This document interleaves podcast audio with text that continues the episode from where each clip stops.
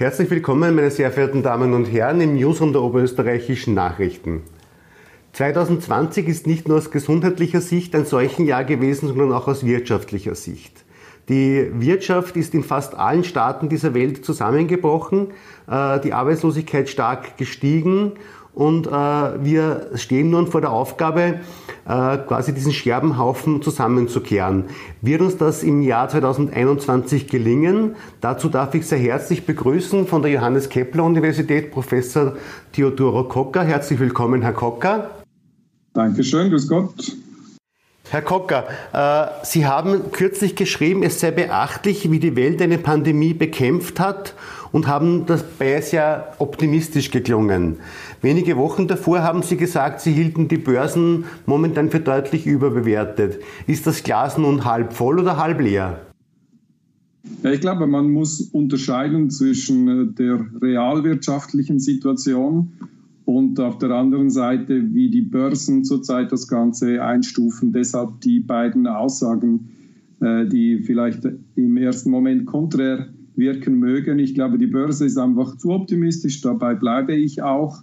Umgekehrt, wenn wir realwirtschaftlich schauen, was in diesem Jahr gelaufen ist, natürlich äh, haben wir eine durchaus auch natürlich tragische Situation durch die Pandemie, aber ökonomisch muss man auch sehen, was gut gelaufen ist, wie viel Hilfs- und Notmaßnahmen umgesetzt wurden, in welchem Umfang wirklich beträchtliche, beträchtliche Milliardenbeträge auch eingesetzt wurden. Und das ist ja alles andere als selbstverständlich, wenn wir uns noch einmal vor Augen führen, welche Situation wir Mitte März vor uns hatten, als Österreich in den Lockdown ging und wir nicht wussten, wie lange wird er dauern, was heißt das alles für uns. Das war ja eine eine völlig neue Situation, eine Art gesellschaftlicher Blackout, der da eingetreten ist. Und, und man musste vieles befürchten. Man musste befürchten, dass es zu einem medizinischen, gesundheitlichen Kollaps kommt, dass es wirtschaftlich eine Katastrophe wird und unter Umständen auch natürlich sozial, in dem Sinne, dass es zu sozialen Unruhen kommen könnte. Jetzt am Ende von diesem Jahr müssen wir feststellen, ja natürlich, es war herausforderungsreich, es war auch tragisch natürlich und ist und bleibt tragisch, aber umgekehrt so schlimm im Sinne eben einer, eines Kollapses oder einer Apokalypse oder wie auch immer man das bezeichnen will, so schlimm ist es dann doch nicht gekommen. Und das ist etwas, das vor, vor sagen wir, all der Kritik, die durchaus vielleicht im Einzelnen berechtigt ist, vergessen gerät und auch als Selbstverständlichkeit äh, wahrgenommen wird, dass der Staat äh, so stark unterstützt und eigentlich unser System in Summe eigentlich gehalten hat. Und ich finde, es ist eben nicht so selbstverständlich und deshalb darf man das einfach herausstreichen. Mhm. Die, die, Prognosen der Wirtschaftsforscher haben in den vergangenen Wochen äh, durchaus äh, älteren Damen äh, geglichen, die in eine Glaskugel schauen und uns die Zukunft vorausschauen. Äh, und äh, mit einer kleinen Einschränkung, wir wissen ja nicht, wie die Pandemie sich weiterentwickelt, also können wir auch gar nicht sagen, wie es weitergeht. Ähm, jetzt gibt es eine Impfung, es gibt Tests, es gibt äh, einen verhaltenen Optimismus. Äh, die Frage ganz simpel aus Ihrer Sicht und Ihrer Einschätzung, wird 2021 alles wieder gut? Ja, momentan stehen die Vorzeichen schon so, dass 2021 vor allem nach dem ersten Quartal, also wenn wir mal die Wintermonate überstanden haben, dass dann vieles sich zum Besseren wenden sollte. Aber wie Sie richtig in der Frage formulieren, wir sollten auch gelernt haben in diesem Jahr, dass es schwierig ist, weit in die Zukunft zu schauen und eine Pandemie wie diese auch unerwartete Ereignisse mit sich bringen kann. Ähm, deshalb wäre ich hier schon auch vorsichtig. Vielleicht ganz so einfach wird das Jahr 2021 nicht, wie viele es zurzeit erwarten. Was sind die äh, Hindernisse, die uns erwarten? Na, zuerst einmal sicherlich einfach die, die gesundheitlichen oder pandemischen Aspekte, wenn man so will. Äh, gerade in diesen Tagen kommt das Thema der Mutation des Virus. Äh, das ist eine Frage, also wie entwickelt sich rein virologisch der Virus weiter? Dann natürlich einfach die, die medizinischen Fragen hinsichtlich der Impfung, sei es was die Nebeneffekte und was die Effekte bei, bei Gruppen äh, betreffen, die vielleicht jetzt in der Testphase nicht so im Fokus waren, also bei sensiblen äh, Patienten oder sehr alten Patienten. Das wird man alles sehen müssen. Ähm, dann, wie verhalten sich die Menschen? Werden die, wird die Mehrheit sich impfen lassen oder halt dann doch nicht? Das ist etwas, das einfach sehr schwer abschätzbar ist, wie schon sich jetzt so Zeit zeigt hinsichtlich äh, wer, wer äh, sich äh, testen lässt oder nicht. Das wurde auch das eine oder andere Mal in den letzten Tagen ein bisschen falsch eingeschätzt. Dennoch, wie wir jetzt gerade sehen, lässt man sich dann testen, wenn es einen Nutzen hat. Die Hoffnung, dass bei der Impfung auch so sein wird. Wirtschaftlich natürlich ist die Frage, was wird sein, wenn Kurzarbeit äh, dann nicht mehr gilt, wenn wir aus den Stützungsmaßnahmen herauskommen. Da ist natürlich schon zu erwarten, dass die eine oder andere Firma dann Konkurs anmelden muss. Ähm, ich glaube nicht, dass es einen, einen Tsunami an Konkursen geben wird, aber eine Welle, die wird schon geben. Und dann wird man sehen müssen, wie weitreichend sind diese Effekte? Und das sind alles offene Fragen, die, die einfach jetzt schwer zu beantworten sind. Äh, eine, eine offene Frage ist auch, äh, wie wir unsere Schulden, die wir jetzt äh, durchaus berechtigt aufgebaut haben, weil die Maßnahmen waren ja notwendig, wie Sie bereits gesagt haben. Aber wir haben einen Schuldenberg, äh, den wir irgendwann wieder abtragen müssen.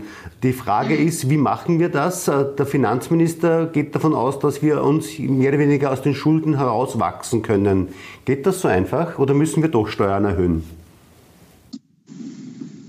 Also ich glaube, das wird sicherlich eine enorme Herausforderung jetzt in den kommenden Jahren sein und wahrscheinlich auch einfach generell eine Herausforderung dieser oder der kommenden Generation, denn so einfach sehe ich jetzt das nicht.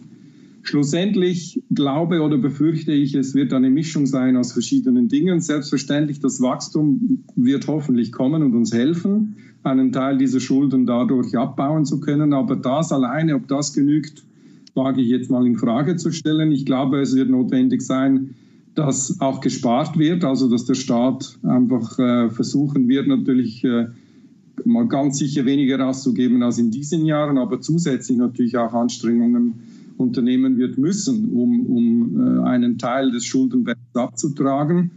Das wäre also der zweite Effekt. Der dritte wäre die Inflation, mit der man sicherlich auch rechnen kann.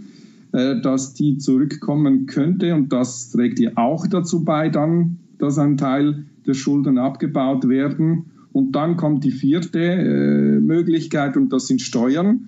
Und ich glaube, diese Diskussion wird ganz sicher kommen. Also die ist unausweichlich, dass nach dieser Pandemie eine solche Diskussion entstehen wird, inwieweit Steuererhöhungen oder neue Steuern notwendig sein werden. Sie haben einen Punkt schon angeschnitten, die Inflation. Äh, es gibt, äh, nachdem die, EZB ja wirklich in den vergangenen Jahren die Märkte mit Geld geflutet hat, äh, schon seit Jahren die Prognose, dass die Inflation zurückkehren wird und zwar in einem relativ starken Ausmaß. Bisher ist das nicht passiert. Die Frage ist, wie groß ist die Wahrscheinlichkeit, dass wir eine Geldentwertung in den nächsten vier, fünf Jahren erleben werden? Also hier muss man immer unterscheiden, sprechen wir von einer moderaten Inflationsrate oder sprechen wir von einer beängstigenden Geldentwertung, einer Hyperinflation, wie viele auch befürchten. Für letzteres Szenario, das Szenario einer Hyperinflation, gibt es eigentlich zurzeit wirklich keine Anhaltspunkte. Das ließe sich nur argumentieren, wenn man jetzt wirklich in Extremszenarien sehr pessimistisch äh, das Ganze extrapoliert, also in die Zukunft projiziert. Aber an Fakten ist es sehr schwer, das irgendwie handfest zu machen. Umgekehrt, dass die Inflation ähm, nach dieser Pandemie, also ab dem Jahr oder Ende 2021, an 2022 ansteigen wird. Dafür gibt es schon ein paar Anzeichen, aber eben, wir sprechen davon, dass die Inflationsrate dann halt von 1 auf vielleicht 2 Prozent äh, idealerweise, wie die Notenbanken das wollen, ja knapp über 2% zu liegen kommt. Aber das wäre per se ja natürlich jetzt nicht eine große, breite ähm, Geldentwertung, die zu befürchten wäre, sondern das hätte ja durchaus auch positive Effekte. Also hier die, das Letzte, wovor wir zumindest äh, in absehbarer Zeit Angst haben müssen, ist jetzt eine Hyperinflation. Mhm. Äh, wie schaut es dann, wenn die Inflation wieder auf, sagen wir, auf 2% steigt? Gibt es dann die Möglichkeit, die Zinsen wieder leicht anzuheben oder muss man da erst warten, bis sich die Wirtschaft nachhaltig erholt? Genau das ist dann die Frage, die man ganz äh, genau beobachten muss, weil dann entscheidet sich eben, ob wir tatsächlich in ein wirkliches Inflationsthema kommen oder nicht. Es wird sich zeigen, wie unabhängig die Notenbanken, im Speziellen die Europäische Zentralbank halt sein wird. Denn auf diese Frage hin oder auf diesen Moment hin könnte sich das Ganze schon entwickeln und dann ist es klar, was auf dem Tapet liegt, also was auf dem Tisch zu entscheiden ist, nämlich eine Anhebung der Zinsen, die dann eigentlich notwendig wäre versus äh, dem Wissen, dass das die südeuropäischen Staaten in Bedrängnis äh, bringen wird, was ihren Staatshaushalt betrifft, Stichwort Italien beispielsweise mit dem riesigen Schuldenberg. Und soweit wir die EZB inzwischen kennengelernt haben und ihr Agieren interpretieren können aus den letzten Jahren, ist schon stark zu vermuten, dass dieses politische Element, nämlich das Zusammenhalten der Eurozone, indem man die schwächeren Staaten stützt, dass das überwiegen wird. Und dann wird man wahrscheinlich zögern. Und dann ist die Frage halt, wie lange wird man zögern? Das ist jetzt aber alles sehr schwer von heute Blicken zu prognostizieren. Aber das wird der entscheidende Punkt sein, an dem sich dann festnageln lässt, ob wir die Inflation im Griff behalten oder die Kontrolle unter Umständen verlieren könnten. Mhm. Ähm, Asien scheint ja, soweit man von Gewinnern reden kann, Gewinner der Corona-Krise zu sein. Vor allem China äh, hat sich wieder ganz gut entwickelt. Äh, die USA sind dafür bekannt, dass sie aus Krisen relativ rasch wieder gesünder hervorgehen als zuvor. Äh, Gibt es irgendwas, das Ihnen einfällt, was Europa besser kann als die anderen? Ja, Europa kann grundsätzlich sehr viel. Das hat sich ja auch in dieser Pandemie etwa bei der Impfstoffentwicklung gezeigt, dass ja mit auch eine, eine oder mehrere europäische Firmen involviert waren und offensichtlich der, der wissenschaftliche Standort äh, auf Weltniveau liegt. Und diese Kräfte, genau das gilt es natürlich äh, zu stärken und zu stützen. Das ist sicherlich mal das eine. Das andere ist natürlich, Europa hat natürlich ihre eigenen Probleme oder die EU ähm, mit ihren auch schwächelnden Mitgliedstaaten auf der einen Seite, auf der anderen Seite ein Deutschland, das äh, sich sehr stark gezeigt hat und zeigt in dieser Krise einer deutschen Bundesregierung unter der Leitung von Angela Merkel, die sich gerade in dieser Pandemie als äh, extreme ähm, Unterstützerin noch einmal der südeuropäischen Staaten gezeigt hat. Man darf nicht vergessen, dass bis vor kurzem äh, die, die Eurobonds in Frage gestellt wurden seitens Deutschland. Und dann in der Pandemie Angela Merkel eigentlich eine Kehrtwende um 180 Grad gemacht hat und eigentlich über Nacht nicht nur die Idee gemeinschaftlicher Schulden plötzlich akzeptiert hat, sondern sogar dass das äh, Überweisen eigentlich von Unterstützungsbeiträgen nicht als Kredit, sondern als, als direkte Zahlung und eigentlich auch ohne tatsächliche Bedingungen. Und wenn das nicht eine historische Kehrtwende ist, äh, weiß ich auch nicht, was es sein sollte. Also in anderen Worten hat eigentlich äh, Angela Merkel eine Art ähm, Blankoscheck jetzt formuliert für die Europäische Union, dass Deutschland einsteht und wahrscheinlich auch in Zukunft voll einstehen wird für wirtschaftliche Missstände der südeuropäischen Länder. Das ist politisch und wirtschaftlich höchst bemerkenswert und erklärt auch, warum der Euro zurzeit so stabil ist, trotz der. Mhm. Ist das also positiv oder positiv zu bewerten aus Ihrer Sicht, was Angela Merkel da unterschrieben hat? Ja, kurzfristig ist es positiv. Ich glaube, es wird problematisch sein, wenn die südeuropäischen Länder das eben so verstehen, dass sie diesen Blankoscheck dann selber ausfüllen können und zwar wiederholte Male, dann wäre das natürlich alles andere als positiv. Das ist generell, glaube ich, eine Thematik, äh, die im Raume steht, dass jetzt viele der Elemente, Instrumente, der Haftungen, der Unterstützungen, die wir sinnvollerweise in dieser Pandemie gesehen haben, wenn die Pandemie mal vorbei sein wird, inwieweit diese Denkhaltung äh, dann noch vorhanden ist und diese Erwartungshaltung auch an den Staat dann aufrechterhalten wird ich denke, das wäre problematisch, wenn wir nach der Pandemie weiterhin glauben würden, dass der Staat in der gleichen Art und Weise wie während der Pandemie, wo ich es als richtig und gerechtfertigt erachte, weiterhelfen würde. Mhm. Äh, gehen wir vielleicht kurz zu den Banken. Die Banken mussten während der Finanzkrise äh, zum Teil aufgefangen oder stark unterstützt werden. Jetzt haben sie sich halbwegs stabil gehalten in, das, in diesem Jahr der Krise und zum Teil äh, äh von einer Situation von hohen Eigenkapitalquoten aus agiert.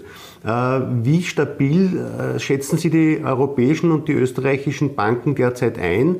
Und die Ergänzungsfrage dazu, die EZB hat ja äh, vorübergehend verboten, Dividenden auszuschütten. War das gerechtfertigt oder eine Einschränkung der Eigentumsfreiheit?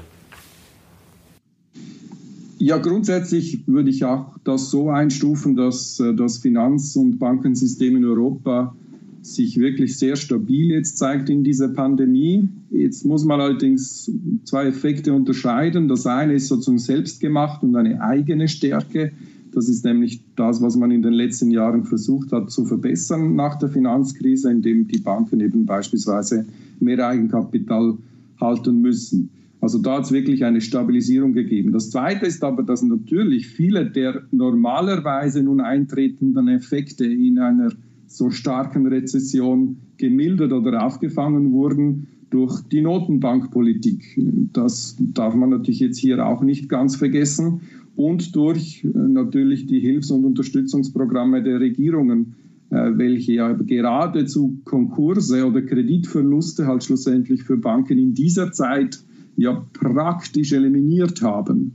Und deshalb ist das natürlich auch ein zweiter wichtiger äh, Grund, warum es jetzt so stabil ist. Und die Frage, die wir schon andiskutiert hatten, ist, wie wird es jetzt sein, wenn diese Unterstützungsmaßnahmen nicht mehr da sind. Was man aber so hört aus dem, aus dem gerade österreichischen Bankenumfeld ähm, und was man aus den Zahlen einigermaßen ableiten kann, ist, dass da keine begründete großen Ängste jetzt entstehen müssten, dass eine, eine wirklich eben Konkurswelle, also ein Konkurs-Tsunami käme und die diese Instabilität ins System führt. Aber es bleiben natürlich schon ein paar Fragezeichen, wie etwa eben in Spanien oder Italien, wo natürlich die, die Pandemie nicht nur gesundheitlich, sondern wirtschaftlich stärker gewütet hat und das wird sich jetzt weisen müssen. Das sind ganz einfache Fragen. Ja, die vielen Restaurants, Hotels, werden die tatsächlich dann im, im Frühling öffnen können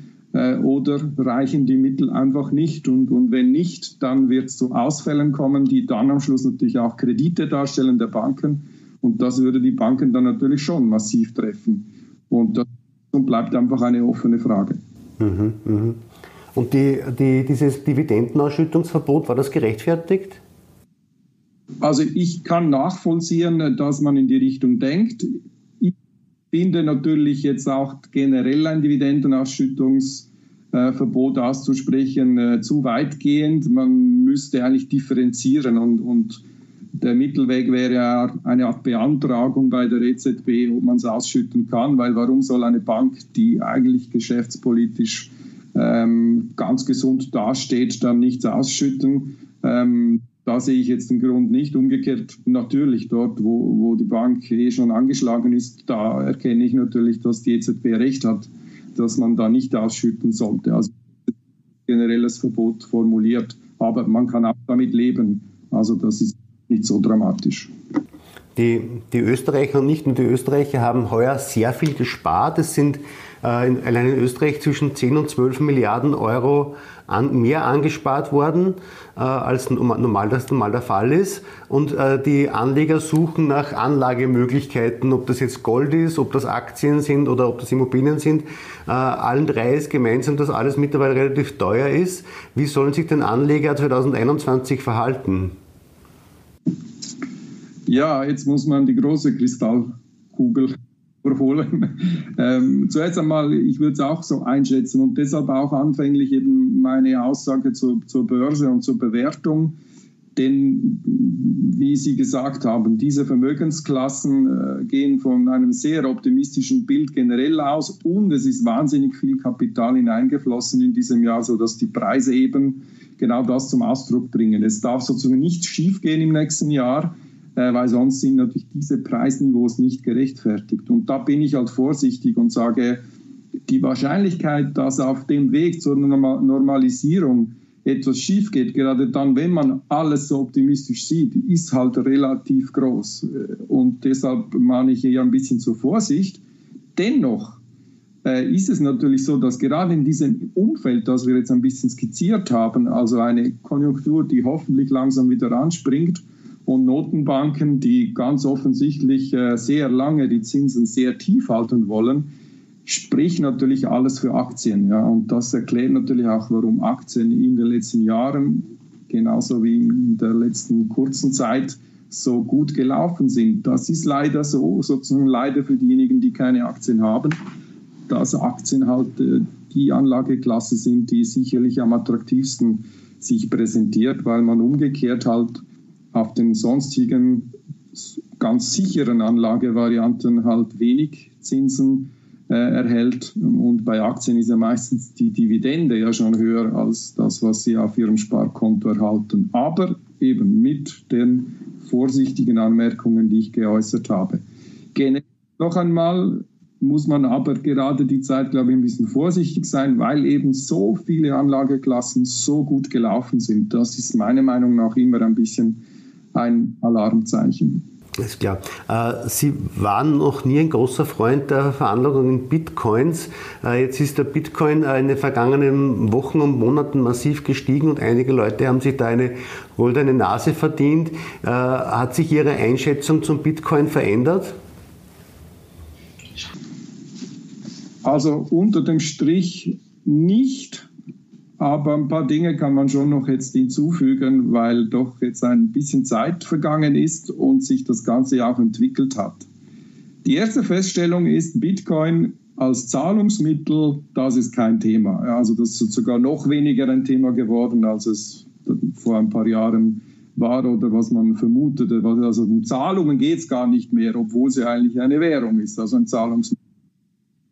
Es hat sich etabliert eigentlich als eine Art Ersatz für Gold. Also es ist eine Art digitales Gold. Zu dem ist es geworden, was niemand wirklich erahnen konnte. Das ist interessant.